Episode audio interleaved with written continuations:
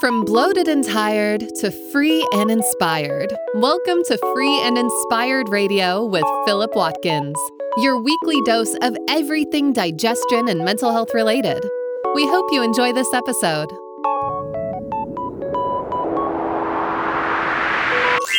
Here is your host, Philip Watkins. Yes, yes. Hi there. Welcome to another episode of Free and Inspired Radio. I'm your host and naturopathic practitioner, Philip Watkins, and I'm grateful to have you with us today. If you're new to the show, well, the title says it all. It's all about feeling free and inspired and exploring the many different avenues you can take to get there. Whether it's deep dives on digestion and mental health solutions, or guests who offer their own stories and answers, I hope I can be the type of guide you can rely on to unlock the agency you have to reach your own mental and physical competency. Let's get started with what's coming up on today's episode. Coming up on this week's show. Well, episode 5 has rolled around, hasn't it? And today we're going to be talking about aging. The estimates on just how much the global anti aging industry is worth currently range from 30 billion to over 100 billion US dollars. Whoa creams, serums, and just about anything that can be applied or ingested, most likely it seems, has some form of anti aging potential. And obviously, that comes at a price. But in this episode, we're going to talk about another form of aging, and that's internal aging. So, more importantly, we're going to be looking today at your genes and how you can use bioactive ingredients in food to express their potential to reverse aging. Yep, you might actually be able to age in reverse and enjoy delicious food in the process. Pretty sure that's Paul Rudd's secret. Shout out to Paul Rudd. We're all backing you as the sexiest man alive this year. And if you are eating food to unlock your genes, maybe you can come on the show and tell us exactly how you did it. So, the most common question to start here when we're talking about aging is Isn't trying to reverse aging just a waste of time? Well, it used to be, but it seems as if these things have changed as recently as the last three years, where the World Health Organization has helped catalyze a significant change in how science sees aging. It classified aging as a disease or at least the potential cause of disease. To be more precise, the definition as per the WHO is caused by a pathological process which persistently leads to the loss of an organism's adaptation and progress in older ages. The shift in definition means that even whilst aging is still a fight against time, the process of aging, relating to how it can influence the body's ability to interact with its environment, could be mitigated or, better still, prevented. Sounds like science fiction, and I like science fiction, but not for the scientists at Harvard who have restored the vision in blind mice by reversing their biological clocks. I'm just going to say that again. Scientists at Harvard have restored the vision in blind mice by reversing their biological clocks. I've always made the joke about the fact that there are mice in labs around the world that have achieved somewhat Jesus status in the aging landscape in the sense that they've just had, you know, either just beaten what we consider to be possible in medical science, but also have just lived, you know, way longer than they're supposed to. But shout out to the mice who have had their vision brought back by these amazing scientists. This monumental feat has come about by discovering that the body somehow retains the record of its youth within the DNA. This ledger can be accessed and seemingly activated later in life to regenerate tissues just writing this just sounds almost inconceivable and, and speaking it just as inconceivable. But it seems that our genes hold the potential to transcend what appears to be an impossible biological constraint when it comes to aging. So let's, let's explore this a little further and let's spend some time on some fundamentals in the aging space. So here's a fun fact for some perspective to get started. If we cured heart disease and cancer, we would most likely increase our life expectancy by less than five years. Let me repeat that. If we cured heart disease and cancer, we would most likely increase our life expectancy by less than five years. So that's even with the absence of two of the biggest causes of death on the globe. In contrast, if we were to reverse aging, the extension in life expectancy is estimated to be in the decades. With that said, it's fair to say that we've seen over the last two decades or so with the global aging population and how severe chronic degenerative illnesses can be that having a longer life may not actually be all that's cracked up to be. As an extension of this, I think if you were to interview people in the street and ask them if they'd exchange more years for the ability to live freely, I'd wager that most people would prefer fewer years in better health. What do you think about that? I think most people would choose better health and a shorter life. But hey, maybe I'm missing something there. This better health is commonly known as health span and more accurately defines the type of aging that we're looking to influence here. This health span is also where our genes come in. And to quickly understand how they help, though, a quick review of the process that, processes that influence aging will definitely help.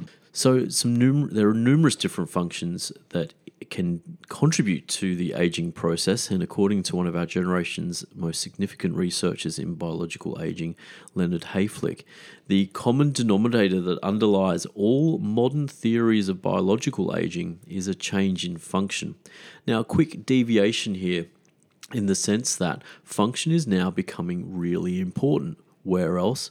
Functional medicine. Okay, so now we're also seeing that function is playing a role in quite a broad amount of different landscapes of research. And the you, you, when I read out these theories in relation to aging, you might kind of see a functional theme there as well. So, look, here's a summary of the theories that have once or you know, either at one time or another been considered to be the main cause of aging. So, you have th- free radical theory, or commonly known as oxidative stress, brought on by oxidation, which is a necessary and ordinary process in the body. Still, the byproducts of the process can leave a residual mark on the body that's akin to a form of rust. So, it makes sense for aging. Immunological theory re- refers to the aging as a prolonged autoimmune response where the immune system slowly ages the body. Inflammation theory refers to a chronic low grade form of inflammation that degrades the body over time. An easy way to visualize this is to imagine leaving a pot on a small flame on your stovetop, and you most likely see minimal damage over a day. But if that small flame is left over time with that pot, then the pot will slowly degrade itself. Last but not least, mitochondrial theory refers to the breakdown of the ability to create energy within our cells, thus rendering it harder to fuel tissues and organs. Researchers, researchers thought that these functions were mutually exclusive and independently caused aging at one point or another, but now it's agreed that they all have their part to play in the process. But what part does your DNA play in aging? Now, before we get into the answer, when discussing DNA with either patients in the clinic or anywhere else, for example, uh, like a podcast, I always like to begin with some mantras or important caveats regarding how genes influence your health to better frame things. This is incredibly important. For the sake of your time and the length of this episode, we'll just discuss two main mantras, which, if you're interested in genomics or the field of study concerning the genome, you might have already come across. Now, the first mantra is genes are a tendency and not a destiny. Another particular favourite of mine from a registered dietitian, Amanda Archibald of culinary genomics fame, is one genetic mistake does not a chronic disease make. I think that's very, very elegant.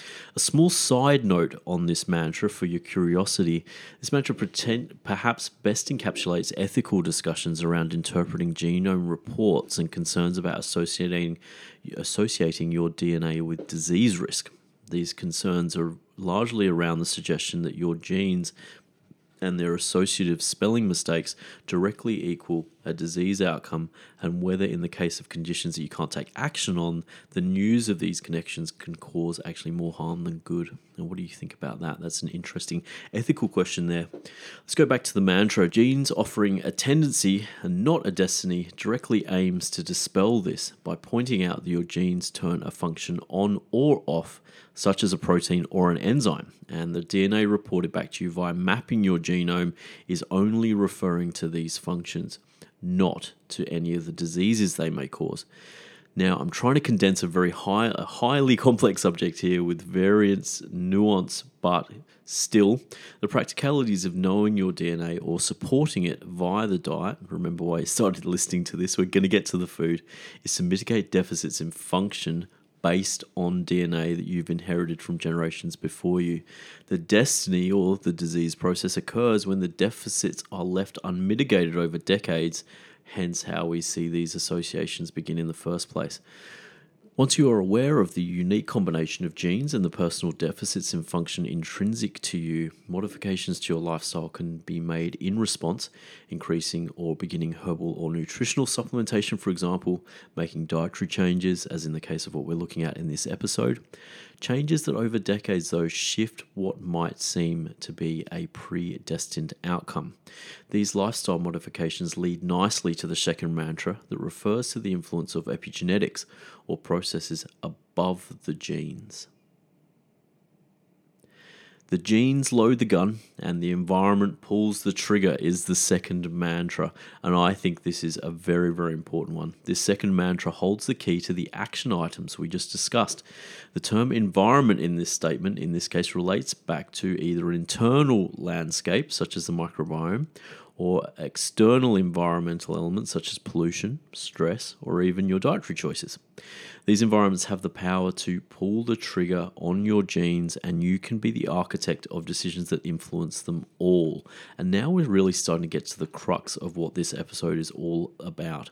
Your DNA is is what it is and it always will be. Still, there are ways you can take control and behave in a manner aligned with this second mantra, but behavior aligned with one of our fundamental principles here at Philip Watkins Naturopathy, which is personal sovereignty. Now, this action expresses what inspired me to do this episode. Hearing the words, it's just genetic, suggests that there's nothing that you can do. You've got no power. Don't get me wrong, there are some hereditary conditions where this is very much the case. But for many other conditions, especially those that affect our health span, it can seem that it seems as if, though, that's very much far from the case. What's most exciting is that through the work of people such as Amanda Archibald, who I mentioned earlier, and her genetic kitchen, the power we have to influence our health span may be highly understated and right under our noses in the form of dietary choices. Now, we're going to quick take a quick break in uh, this part of the show, and we're going to be back and with more after the break, where we're going to actually get into the food. Finally, you say I started listening to this podcast because I wanted to learn about how my food was going to help my genes, and we are going to go all into that exactly after the break. So stay with us, and we'll be back with more.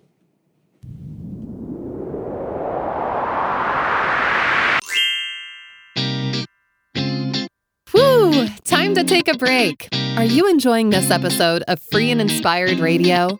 There's no better time to take back your personal health sovereignty. If you want to connect with more free and inspired episodes, simply subscribe to your favorite podcast platform or visit the website at www.philipwatkins.health for more information. Let's get back to the show.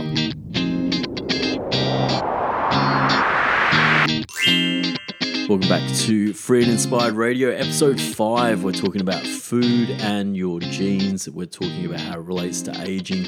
In the first part of the show, we just did some basic fundamentals about genes, but also just gave you a little bit of background on exactly where the aging space is. In this section, we're going to go right into the food, so the good stuff now. So, look, Bioactive ingredients from food can influence gene behavior. So, what are bioactive compounds? Bioactive compounds are non nutrient dietary components found in food. They can directly influence how genes behave and function. So just remember that second mantra there. It's important to note that they are not like vitamins or minerals such as vitamin D or calcium and offer no caloric value either. Their rise to prominence is primarily the result of studies showing the protective effects of plant based diet on cardiovascular and cancer risk. Hence, all of the uh, you know moves to plant based diets we see a lot from people. Amanda Archibald, who we've mentioned just previously, describes bioactives' function as a switch that, when activated, sets in motion a series of biochemical steps akin to knocking over a series of dominoes. The result of this cascade is the activation and sometimes deactivation of specific genes. Very, very elegant once again. Examples of bioactives are either well known supplements or even pharmaceutical drugs that you may have heard of before. Some of these are resveratrol from grapes, aspirin derived from willow bark, so the salicylate content from willow bark. Metformin, a very popular drug amongst the aging space, was originally derived from French lilac. Uh, gallate from green tea. Quercetin from fruits and allicin from garlic. Let's look at some of these genetic pathways, though, and how these foods and their consumption can influence them. So, look, we'll first hit one of my favorite pathways, which is NRF2, which is one of the key regulators for protection against oxidative stress, one of the main causes of aging. Remember the oxidative stress theory that we talked about before? Okay, so when it comes to NRF2, get ready for one of those too good to be true statements that we often hear from supplement marketeers. Ready? Okay, Raising NRF2, which regulates the action of 500 genes no less, has been found to prevent or treat a large number of long-standing inflammatory diseases in either animals or humans.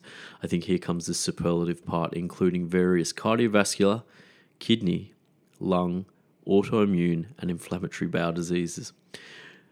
Does that not kind of cover pretty much all of the things that we know keep people you know, kill people regularly? I think it does.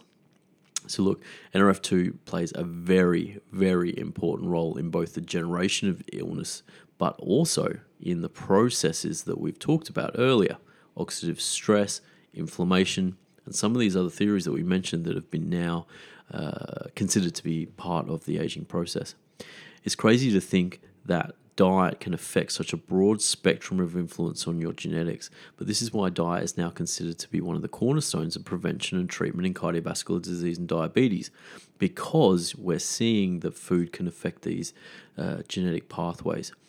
Bioactive ingredients in foods that help to raise NRF2 are as follows pens and paper ready. Lycopene, derived from cooked tomatoes, Curcumin derived from turmeric. So, fun fact did you know that the cooking process actually enhances the compounds in turmeric? Quercetin from citrus fruits, apples, onions, parsley, sage, garlic, and olive oil. And sulforaphane from cruciferous vegetables such as kale, broccoli, and broccoli sprouts. One thing that strikes me most about this list is just how commonly occurring these foods are, but also how easy it would be just to load them up on your plate regularly. This potential backs up the simplicity of what we call nutrigenomics, the study of how specific nutrients and other non nutritional compounds found in food activate the activity of our genes. You don't have to be a master recipe writer or someone overly committed to research to influence your genes. You just have to be consistent in choosing foods that help over a long period of time. It gets better. Welcome to another group of genes called SIRT1. SIRT1 genes help us to manage inflammation, control blood sugar efficiently, and in the case of fats, affect how the body metabolizes, stores, and uses fats. SIRT1, or short for Sirtuin1, seems to be the biggest deal of all, especially regarding the longevity and health span space. And I think it's fair to say we have Dave Sinclair out of Harvard to largely thank for that. But on another side note, I remember watching a one and a half hour lecture in New York in 2019 at a conference I was at that was going into SIRT 1 then. So this has been bubbling away for a while. But listen, here comes another too good to be true statement. SIRT1 regulates metabolism, resistance to stress, cell survival, inflammation, and immune function, and circadian rhythms, which are important and significant for stress and sleep management. Interestingly, here's something for people who are looking to manage their body composition or their weight. SIRT1 plays a unique role in the body's interaction with fat, and I just mentioned that previously, but early studies have shown that it suppresses another gene called PPAR G or PPAR gamma, which shuttles fat into storage when it's activated.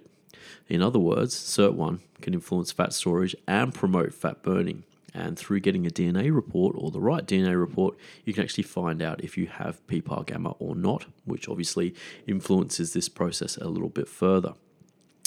Interestingly, you won't find this in the transcript, but this is why we listen to the podcast and the transcript.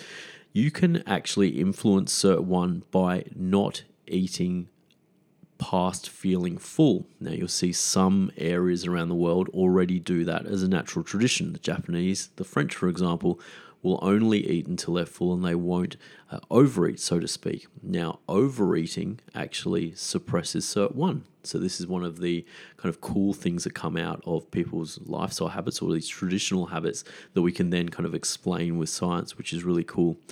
Bioactive ingredients in foods that in- influence SIRT1 as well as not overeating are as follows. So, resveratrol from red wine, so popular supplement as well. Uh, quercetin, so foods uh, for NRF2, so remember them. Curcumin derived from turmeric. Berberine, which is from many commonly used herbs in natural medicine, such as uh, barberry, phellodendron, and coptis and fisetin, which is a compound found in persimmons and strawberries, which I believe, and if you want to correct me if I'm wrong, is actually responsible for the pigment in strawberries as well. I could be wrong for that. So, what do you think? We've only brushed the surface here, but to wrap up, it's clear that essential foods such as garlic, strawberries, tomatoes, and olive oil can unlock your body's ability to pay significant transactions while promoting critical gene influences such as SIRT1 and NRF2. The crazy thing is, it's just not that hard. See any overlap between the bioactive ingredients for SIRT1 and NRF2? Yep, you got it. Quercetin and curcumin both affect SIRT1 and NRF2 two critical genomic factors that regulate all aging processes that we've discussed in this article. This combination is a fantastic example of how natural medicine compounds that have a wide ranging effect on the body, not just acutely for therapy, but over the long term. And spending time focusing on the right foods can unlock more value for each food that you eat and pay the body's transactions regardless of your genes. Better still, and once again, if you know me well enough, this is what I love you're in control. It's your agency, your sovereignty. Now, we haven't even touched on supplements yet. Obviously, within the aging space, supplements are a big deal. Things like NMN, berberine. So, if you'd like me to do another episode going into the supplement side of things for your genes, and as I said, there are a lot of other supplements, just leave me a comment and a kind review, and I'll make that happen for you.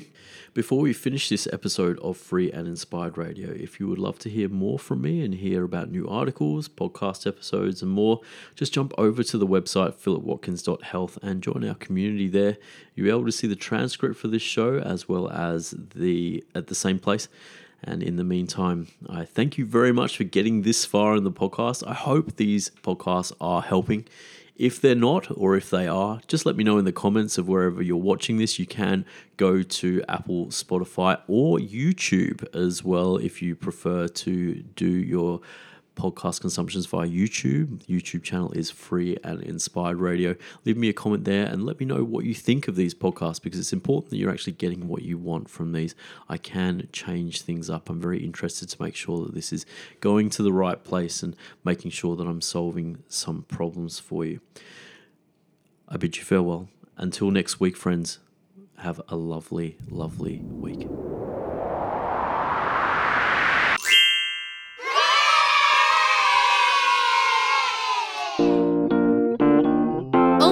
Gosh, you made it to the end.